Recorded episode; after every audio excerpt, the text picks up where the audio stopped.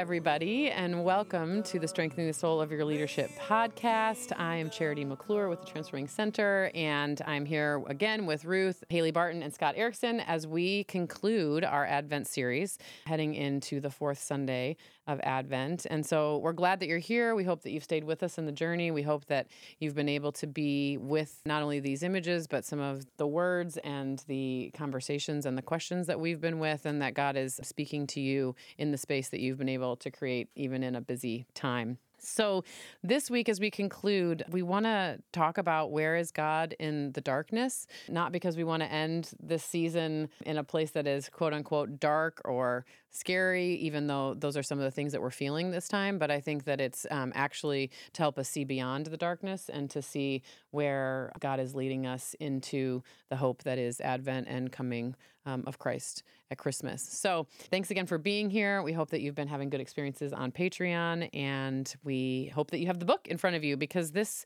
week we are going to be looking at chapters 21 and 23.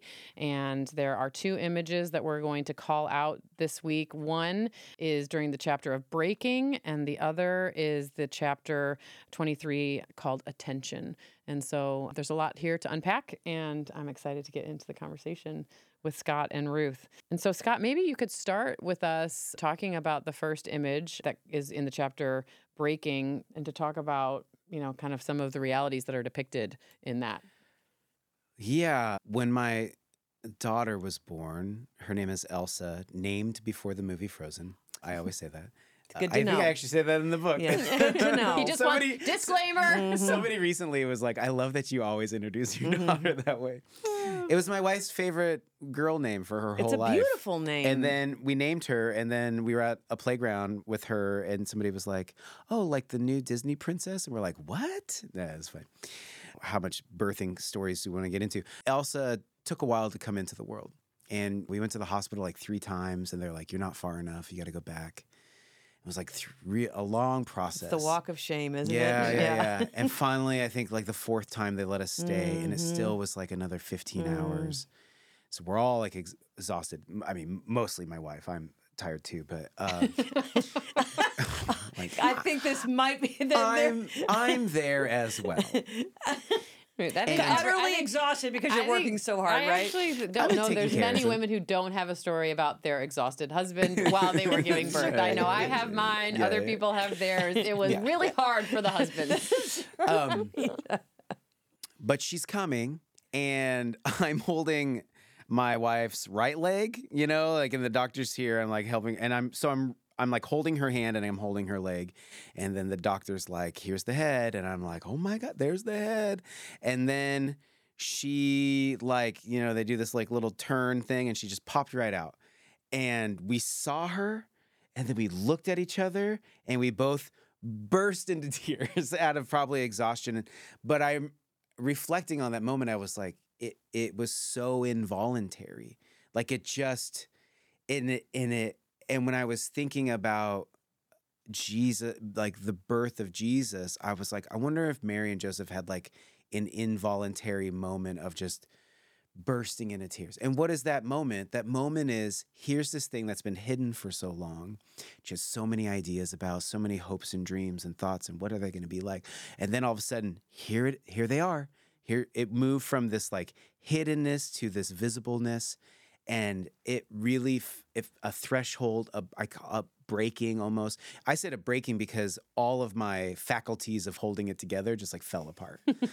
it is like the sacred moment of a birth is just like it just cracks you open in a beautiful way like you're, it, it's the cracking of your heart getting bigger you know and it's a it's a beautiful moment. And and then being an author and needing to build upon that idea because my editor was like make it a thousand words you know? Is like yeah what is that what happens to us when that breaks open? What is that experience? And i think it's that like it's it's like everything that was in your head all of a sudden became reality and what are you going to do with it? And so i didn't want to do that exact picture of holding my wife's leg and stuff but in researching illustrations you'd be surprised the pictures and the videos people put of their birthing birthing stories online and i think when you're in the middle of it all the adrenaline stuff you kind of like forget how intense it is but to watch a birthing video just cold turkey, you're like, oh no, this is wow.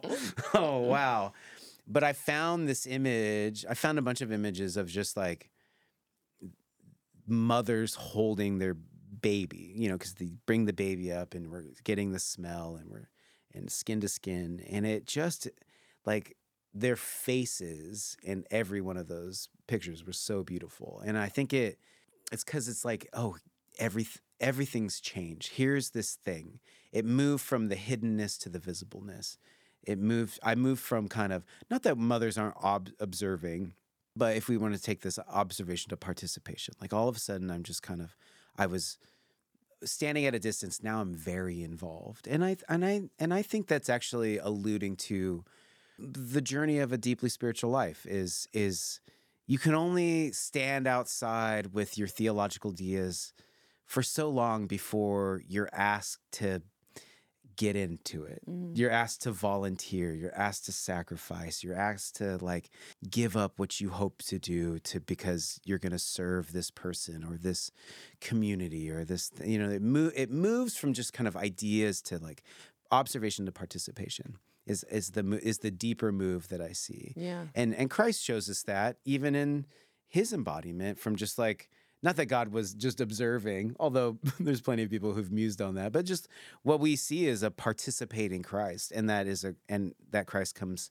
eventually is in a cruciform shape, in a death and resurrection, and and we're kind of involved in the same participation as well. Yeah. Yeah. Before we get to the participation part, one of the things that was standing out to me as you were speaking was it actually circles us all the way back to the beginning, which is about our longing, you know, so Mhm. much about that breaking moment, about everything that you hope for then becoming real or becoming seen is that it Mhm. also then is directly connected to some sort of a longing that you had. When it all- all comes together that is kind of the breaking. It's either i think in the book you talk about it being maybe a healing or maybe it's a re- like a truth that is revealed or maybe it's an actual receiving of something that you've been hoping to receive. And so i'm curious ruth what do you what do you make of the fact that we come back to longing again as it relates to this kind of culmination of something i mean the longing is wrapped up in there don't you Yeah. think Well, I'm thinking of that phrase when faith becomes sight, like that that kind of applies to this moment. That thing that you were hoping was happening, the thing that you longed for, that all of a sudden, rather than just having to have faith, you get to actually see it now Yeah. and hold it. And it's real now in a way that it wasn't. Like, you know, and it's funny because you know how when you are pregnant, you you know you have a baby, but you don't you don't know who the baby is right and and then Mhm. after you've had the baby and you get to know then you go back and you think you were in there all the time it was you you know like it wasn't just some random unidentified baby Totally. it was, It was you, you. Yeah. yes It was And, you. and now you Mhm. because you've seen it now you know more you can look back and say now i it's just fun to think back that you know that was who was in there all that whole time but Yeah. now i know more about Yeah. who it was and who it is and so It's why so many people, I think, wait to name babies until they see them. yes yes They might even yeah. have a few names, and they're Yeah. like, we can't We've gotta- choose yeah. one until we see. That's until right. And then when they see the baby, they all of a sudden know what the name is. I've mm-hmm. heard I've heard of that. The other thing I'm aware of too, there's another emotion I wanted to add in here. You know, you talked about the breaking and the, the tears and all. I know that, you know, for me, there's a feeling of relief. And that's a mm. different kind of a feeling where you're relieved on so many levels. You're relieved the baby's healthy. Like really, all the way through the pregnancy, you're trying not to think any bad thoughts. I don't know if does anyone else had this experience. You're trying not to think that there could possibly you don't want to think about it. You just don't want to think about any yeah, of those yeah, things. yeah, and so the first yeah. feeling is joy and relief that the baby's well and then Ho- there's yeah, hopefully. I mean, some people have yeah, a different kind of experience Right, exactly. Yeah. Yes. Or there's, you know, another experience then. Mm-hmm. There's also the feeling of, you know, for the mother who's carried the baby, it's been and by this time you've been very uncomfortable for a while and the relief of having your- you know even in the first few minutes having your body sort of back to only being you know your body starts feeling better immediately because you're not you don't have the nine pounds or whatever it is in your body. So all of that's in in that moment and it is a revelation a lot of revelation all in one in one mm-hmm. amazing moment which is why you break open. It's, Yeah. is because what has been hidden what has been something that you could only imagine is now fully revealed and it's something you have been longing for and you've waited for it and now finally in all the waiting you know it's here Yeah. so And I, I think it, it is an amazing thing to have something that was taking place in the darkness. Not darkness as being bad, but darkness as being unknown and Unknown unseen. and hidden. Now all of a sudden it can be seen Mhm. and you realize that the darkness was deeply necessary Yeah. for the baby to grow to where it went or Mhm. In the spring you, you see that the winter was necessary in order for the plants to come forward as they do and so there's a sense of gratitude for what was brought forth from this secret hidden Yeah. dark place of incubation Yeah. you know Yeah. Yeah. You know, I have friends with kids who have disabilities or Mhm. complications and stuff. And and maybe when we say participation, it, I don't think we're not doing this, but I, it doesn't necessarily mean like, and it's everything that you wanted. It just means like something. now you can see it Now you can see it, Yeah. and you're like you're being asked Mhm. to participate, and it, whatever the particularities are, and that's often I think our case. We imagine what our dream job would be, or what it would finally be like when I get married, or whatever, you know. And then it's like, oh, and then there's some unforeseen Yes, realities in that, and it's like, are you still going to Yeah. participate with this Yeah. thing? That it was observation was like my idea of it versus like this is what it really is like that's to be right here that's right in this and the realities of it. That is a consistent rhythm that I found throughout my human life is like, oh yeah, the thing that you want comes in and it's always in a way that you you haven't fully figured out, which is good news and bad news. I mean, bad news is like I like to say to people is like because in my work with like say yes and like the death of a dream and what are what's on the other side of a death of a dream, it's like yeah, how you thought it was going to turn out is it's never going to turn out that way. But it's going to turn out in a way you've never imagined it. And that is the surprise. And are you willing to show up for that? Because there might be a time in that unimagined reality you'll be like, oh, I'm so glad it was this way. I never could have imagined this, but I'm so glad it was this way.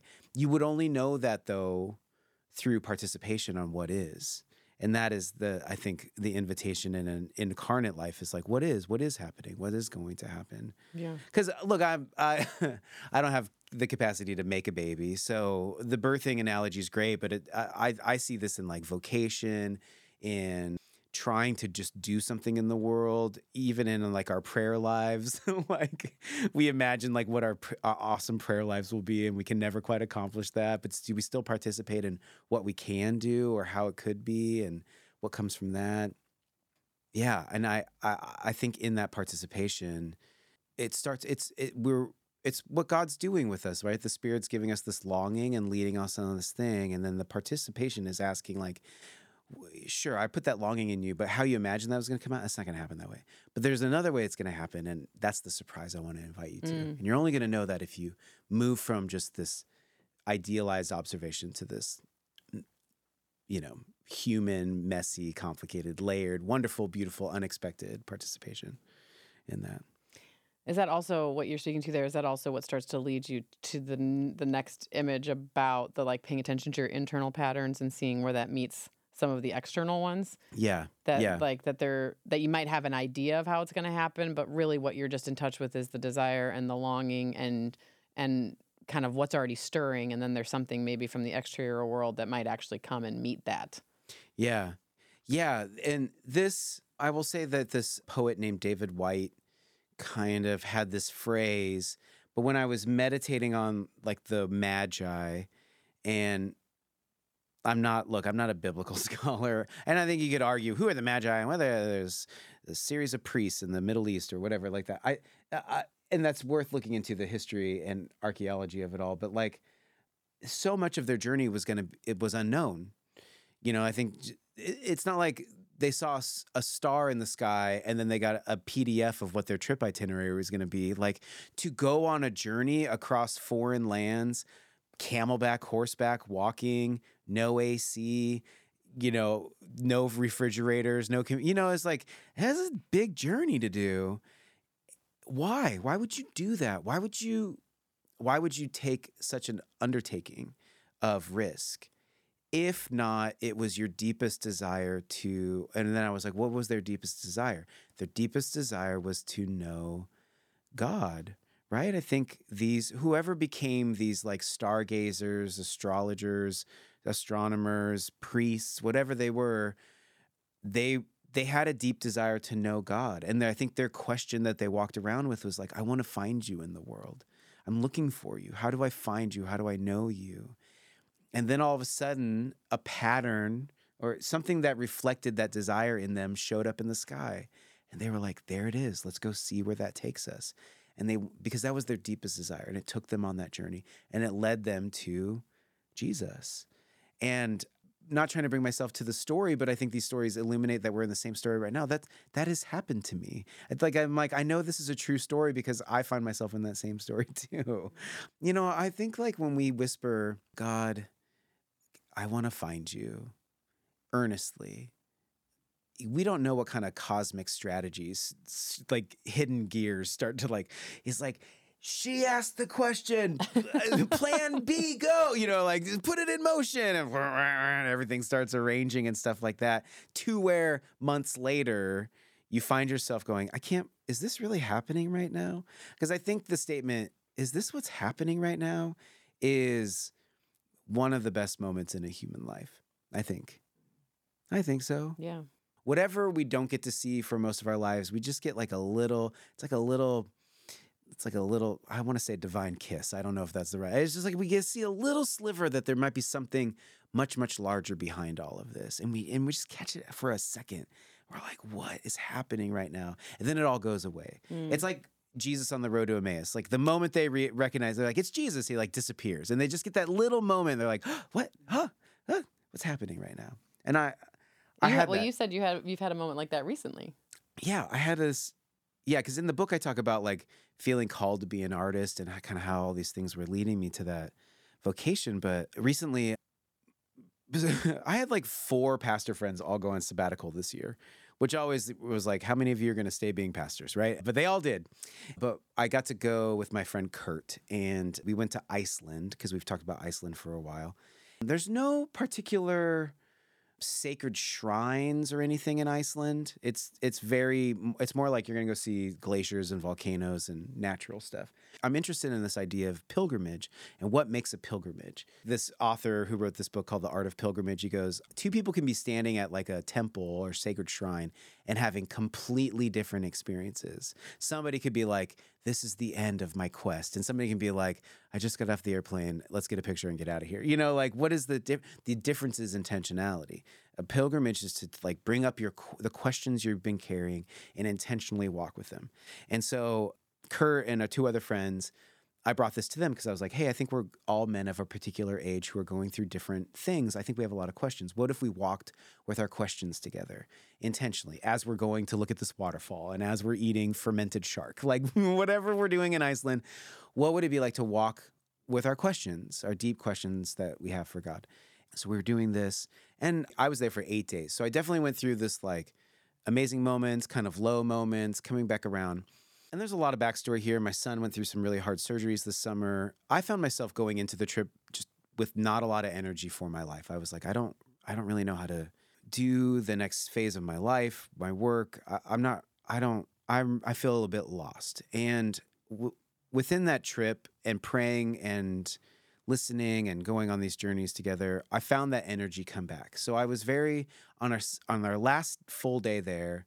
I woke up and I was like, I think I'm I'm really excited to go back to my life. Like I'm I'm excited for the work ahead of me in that. This day was just Kurt and I. The two other guys had left. We were driving in this peninsula. We pulled off the side of the road, walked in the mountains, all that kind of stuff.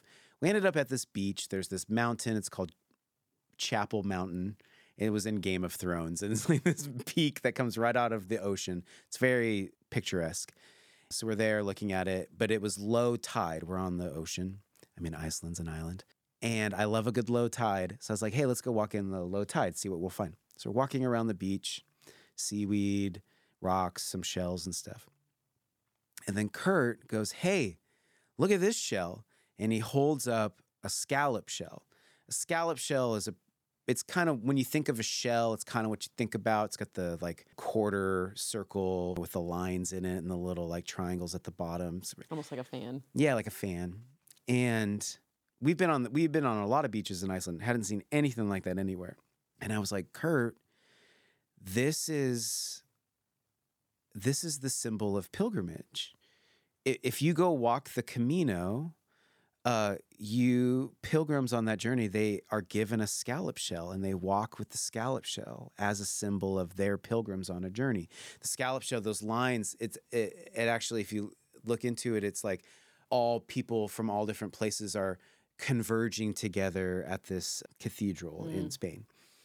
And I had had lunch with my friend uh, Miriam, who had walked the Camino before, because I was asking her about pilgrimage, and she told me it's like walking with your questions. And so I'm on this beach, and I found a few other ones, and I was having this moment like, what's happening right now? like I have been saying I want to have a pilgrimage. I've been implementing these things, and then all of a sudden, on my last day, I'm receiving the image of a pilgrim. And I texted her a picture. I was like, look what I just found on this beach. And she texted back, she goes, it means you're on the right path. and in this moment, this like, how would you, just this wave of like, of love, but also just being seen. I think at least for me, a lot of my questions to God are is not necessarily like, hey, what's next? How do I accomplish this? It's more like, it's always like, do you see what my life, like where my life is at? And not see as an obs, but are you participating in the all the elements of my life, my wife, my family, my friends, the world? Are you particip- Are you real in all of this? To have the audacity to think God is intimately aware of all of our lives is like mind-boggling, right? And what I think was ha- what was happening to me in that moment was like I got a little sliver of that, of like the the divine intentionality of like I know what you're. I know what's going on with your life. I know what's ahead of you. I'm orchestrating things you can't even imagine. But in this moment, I'll let you know you're on the right path. Yeah. It's nothing and something at the same time. This is the paradox of those moments, though, is like it's nothing, meaning some sea lion found a home of scallops and eats them and discards the shells in this one particular spot on the beach. Very easy to explain. And yet, it's something that how did my interior life meet up with the exterior world at this moment Yeah. that transformed me as a person, that will transform the work, the message I tell, the way I live my life. You know what I'm saying? And that is the that's what I mean when we all have we'll, we'll find ourselves in these moments going, what is happening right now? And I I would like to imagine that there was a moment with these magi. like even at, you know like what we think about all their way getting there, but then what was it like when they like left and they went home and they were like, "Can you is that how this turned out?" I did not. Did you what did you think we were going to find? I don't know. Yeah. It's something. And this is how it turned like you know what I'm saying? It's not it's a story that we can see happen back then, but it's a story happening to us who are pilgrims now, Yeah. right? I knew the stresses had a chance to really derail me from my own spiritual life, but it was because of this community that I actually I think I was able to stay on track with my spiritual life with the practices. So I would say it wild was just a animal. And I've felt that very profoundly. And I felt this space is a space where my soul, who I really am, my true self, can come out and can be safe and can be received and can be nourished. So what's blown my mind is that like the greatest way I can show up before God is as a human. And I feel like I've always tried to be like an angel disguised as a human. you know, like the whole idea of desires was selfish and not Christian. And what I'm seeing now is that like that's how I show up as my most authentic self and it's how I relate to other humans. It's how I actually show God's greatness and glory to other people. Like being able And I guess when we are closing now, um, I'm thinking about, of course, the rule of life. What I'm going to do with this, with this deep desire, how to arrange your life to keep the journey. Uh, there's some moments. Well, friends, we wanted to take a break from our conversation about Advent just to remind you about Transforming Community 20 that's coming up. It's starting April 21 through 23. We're taking applications now. And one of the things I'd like to mention about Transforming Community is that we really do work hard to create a safe space to be with our honest questions and our honest longings. And to be able to do that in community with other leaders is, is just a real gift. We are very confidential. We give real structure for how to have these kinds of conversations. And it's a real blessing especially to leaders who don't have as many safe places as, as other people might have. And so we also want to let you know that, like we've been presenting Visio Divina and some very artful expressions about our faith in this season, and we do highlight many spiritual practices and give leaders an opportunity to try some new things. If you're a leader who's interested in entering into a safe space with your own honest questions and longings, if you are looking for some fresh spiritual practices in your life that might revitalize your relationship with God, we would love to have you consider joining us, and we are taking applications now. Please go to our website, transformingcenter.org, if you'd like more information about the upcoming Transforming Community, and you can use Podcast 20 as a code to receive $50 off your application fee. And now, back to our conversation.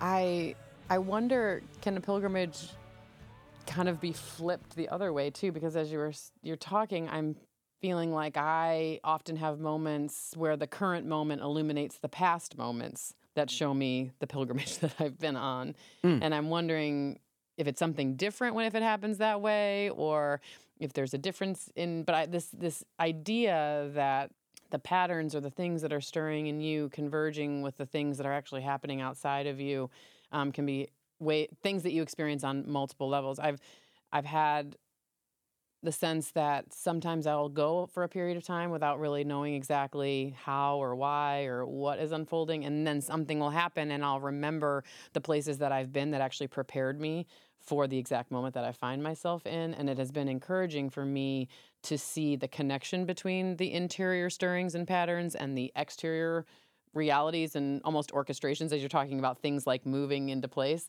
And so it made me just want to be curious about the unfolding of each of our lives in in the in the ways in which so much of what's happening on the inside is happening for a reason to actually combine with what is being brought to you on the outside you know? And i feel like that's what was happening with the magi that was what's happening with you on your pilgrimage and to me it's in it gets to that part where you know that God is at work somehow. You know what I mean? And then you get to have these moments that illuminate that for you and give you either the benefit of hindsight or the hope of, you know, this future thing or this momentary seeing, like in the moment seeing. And so I'm curious just how that kind of stuff hits and sits with you too, because I find immense gratitude in those moments. To, and they are faith building for me too to see like, oh, like the ways that God has been stirring about that particular thing for so long is one of the reasons why I'm here now. Mm-hmm. You know what I mean? The fact that I had those relationships and those things happen are so that I can bring a certain kind of presence into the moment now. Like it's none of that is on accident. You know what I mean? That like I can see the path, you know, that I've been on and or maybe you can see the path that you are on and what an encouragement and a mystery that is. So this image in the chapter attention of this baby with some different cosmic elements on it, but really what I think it's speaking to is a lot of what you've already been talking about, right? This image of the interior realities and the external realities and there being some sort of this like connection that we can't really describe this mysterious drawing in and out all at the same time is something that I feel like is the invitation to participation to actually see where that's happening, you know? Well, in this image, we have this figure of a newborn baby, but laid on, on top of this image is like this night sky with like galaxies and shooting stars and and then this golden star, the the star that led them to find this baby. And and and Jesus is a, a mystery, a, a- paradox of of just a, a God and human and and it's something we can't really grasp, but we're invited to be transformed by. And so and in that and i think so trying to bring those two things together in a two-dimensional image is this is my solution to that and i and in the meditation i was writing about these magi like wanting to know god and then finding god in their world in the form of this baby but that god led them to that through a star a, a phosphorus gas giant up in space or whatever that meant for them to follow it you know like there's lots of hypotheses and theories about that. And i think what it invites us to is that god's going to reveal god's self in the world we live in. Mm-hmm. and I think sometimes we butt up against like Uh, at least I do. Is just I imagine like how that's supposed to happen. Usually, it's more light shows and oh, like lifting off the ground or are these like heavenly moments. But really, it might be just in patterns that appear and like what I think. Just here's an exercise as an artist. If somebody's like, I'm I'm trying to figure out what my voice is and my art is.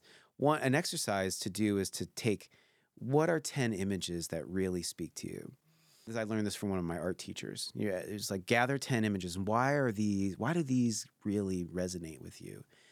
And you lay them out and you talk about them because it's all pointing to a deep desire in you. Mm. And that as an artist you're trying to get in touch with is like, well, like uh, one thing that I tell artists is like when you go when you go to like an art opening or like a open studios and you're looking around, you're like, no, no, no, no. Oh, this one. Like, what is it you're looking for? That's the art you should be making. that's what you should be making. And I think when we're saying is like, what's catching your attention? Why is it catching your attention? That's where you should be asking questions about your life. Mm. That's maybe where the invitation of God is in vocation. Because I think when we talk about spiritual stuff, we'd be like, yeah, sure, prayer, church attendance, singing worship songs, great. But what about my job? What about vacation? You know, like, no, no, no, no, no. This, our life is a holistic life. So rarely my conversations with God just ended on, and thanks for this good feeling, amen. It was then usually the questions were like, and now how are you going to work in the world? Like my that my pilgrimage was like I was asking a lot of questions about how to be an artist and and what is my role still? And that was my my question was like in my life and my work how do i want to work? How do i want to be a dad and a husband and these kinds of things? It's involved in all kinds of things. And so and again the giver of our lives knows all those intimacies and is kind of leading us in that. So that and it showed up in this very beautiful thing like a newborn baby and it took them on a journey and we're still talking about that journey today and you know that and i'm still i'll probably tell that a scallop shell story for the rest of my life. Like, am I the only one having this experience? I just, I don't know. I think, I'd like to think that it, it comes in different forms because God knows us intimately. My wife doesn't have a story like that, but she has these like interesting happenings that have led her to where she's at. And and I do think when you look back on your life, you're like, oh, your life makes sense because you can kind of see the thread going through. But when you get to the present day, you're like, and it looks like nothing. And then you look at the future and you're like, probably nothing else either. You know, like it's uh, it is it is in retrospect, we kind of see that thread of divine intention through our lives. And so in uh, these dark places or these hidden places, these unknown places, we can use this story of people who've gone before us. We can use our experience of like, I've found myself here before. And you know what? A little while later, things were revealed, and I was asked to move from observation to participation. And I'm gonna wait for the moment I'll be asked to move par- to participation. I'm gonna focus, I'm gonna trust this desire. I'm gonna spend time with these questions. I'm gonna go on a pilgrimage. I'm gonna see what happens. I think one of the things that I was speaking to, like seeing the thread and, and what we're talking about with the Magi and the pilgrimage and all that, is the the idea of what has shaped us, what has led us, mm-hmm. what is mm-hmm. leading us, what is being formed in us, you know, um, during that time and or during this time, and how do we follow the signs, you know?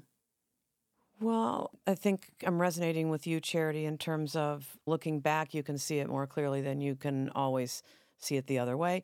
And I'm reminded of C.S. Lewis's image of being in a in a woods and stepping into a, a patch of God light. You know, mm-hmm. the next yeah. one, like, yeah. and so you you bravely step into that one. You don't know the whole journey, but you take the next step that's clear, and that's the way I see a, a you know oftentimes a truly spiritual journey unfolding, is that you don't ever get to see the whole journey, and I think the Magi story tells us that God just doesn't do it that way, and I think part of it is because God has designs for growing our own faith.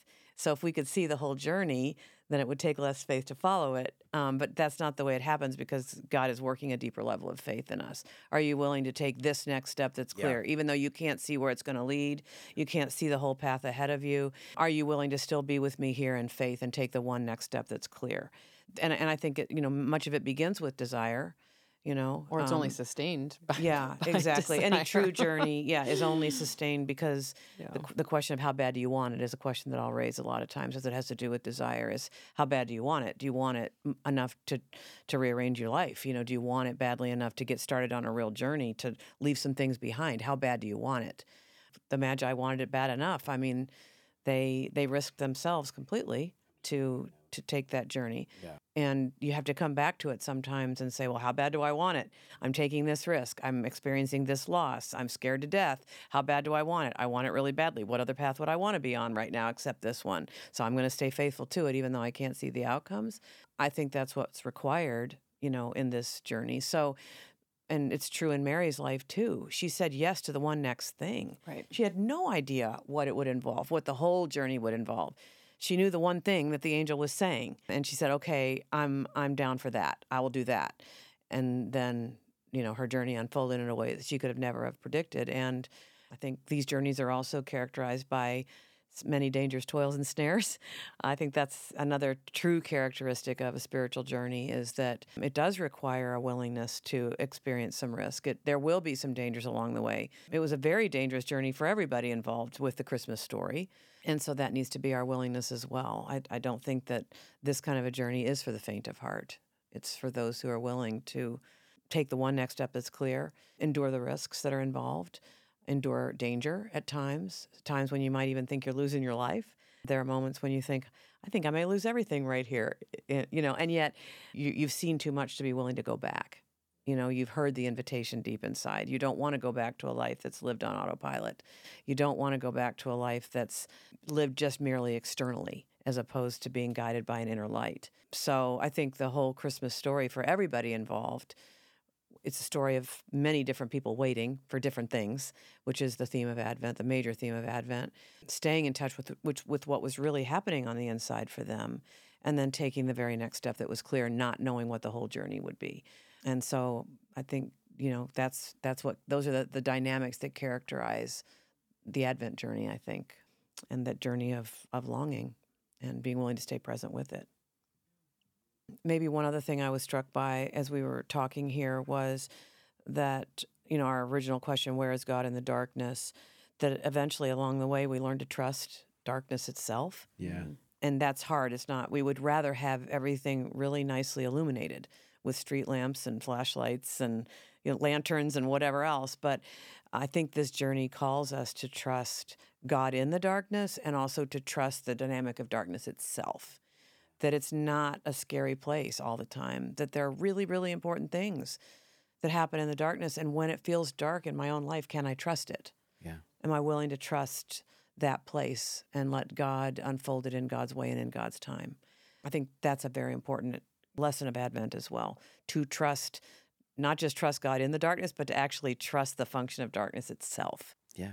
The stars are only revealed in the mm-hmm. darkness. Right. You Babies, can only see the star. Yeah, babies can only grow in the womb. I mean, Yeah. in the darkness of the womb. Seeds can only come forth in the spring if they were if they participated in dormancy, if they stayed where they belonged. But I like where you're going Mm-hmm. with that the stars can only be seen in the darkness because that's ultimately where the guidance came from, Mm-hmm. you know? And so when we think about the darkness that we're experiencing right Mm-hmm. now and all the places that it feels like, how in the world do we know what to do or where to go to start to look for the stars that are showing in the darkness of this time and wondering what they mean, what they're saying, where they're leading. Or the patch of God light and step into it. Mm-hmm. You know, like this is the one I don't know everything, but I know this one thing. I can see some light right here, so I'm going to step into this light and wait Yeah. here until the next piece of light is there for me Yeah. to step into. It's a hard way. It's it's it's harder, but in some ways, it's nice to know that we don't have to know the whole thing in order to get started. We don't have to see the whole journey in order to get started. Well, and it's also honest that we don't know more than we know. You know what I mean? So, you know, to go back to our Yeah. theme of an honest advent leading to an mm-hmm. honest hope, there's a lot of honesty in saying, I only know the next thing That's right. and that we only know the next thing. And hopefully that is a hopeful place to mm-hmm. be that we can take that next step That's right. together without having to know everything and that there is always a patch of God light Yeah. somewhere. There is always a star. And that's all that's required of us. Yeah. Actually. Yeah. No more and no less to take that one next step that we can see to take Yeah. Mm-hmm. with the light God has given. Well, Scott, do you want to read the the final part of this chapter? I would love to. To close out this episode and season, actually. It has been such a delight to talk about all this, and I think, I think this is a great ending for what we're saying. But the surprise is how mu- every time we've been asking a question inwardly i've just been reversing that question like where is god in the darkness i'm like well where's the darkness in god like not dark like god has darkness but it's just like i keep wanting to put god into my life circumstances and instead of going well why isn't my life in god's circumstances because that then is like oh i'm in the life of god already i loved what you said the intentionality with God's going to look different with all of us. God knows the adventure we want to go on, and He's going to do that in different ways for each one of us. And I think that is so. It's it's really a good work to not to not like feel like we know what God is doing, but to inquire, what's God doing in your life? Well, how's that working out in your life? It's probably going to look different in each person, and that is a delight to discover. Here's the end of this section called attention.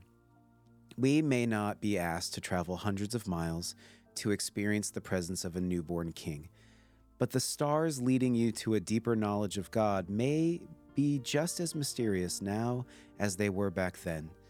The wonder in God with us is found in paying attention to the exterior patterns that illuminate the patterns within. If you are watching, you'll see them. Then you too will be asked to move from observation to participation in the ancient journey of knowing the divine. So may you keep paying attention to what the outside illuminates inside. Amen.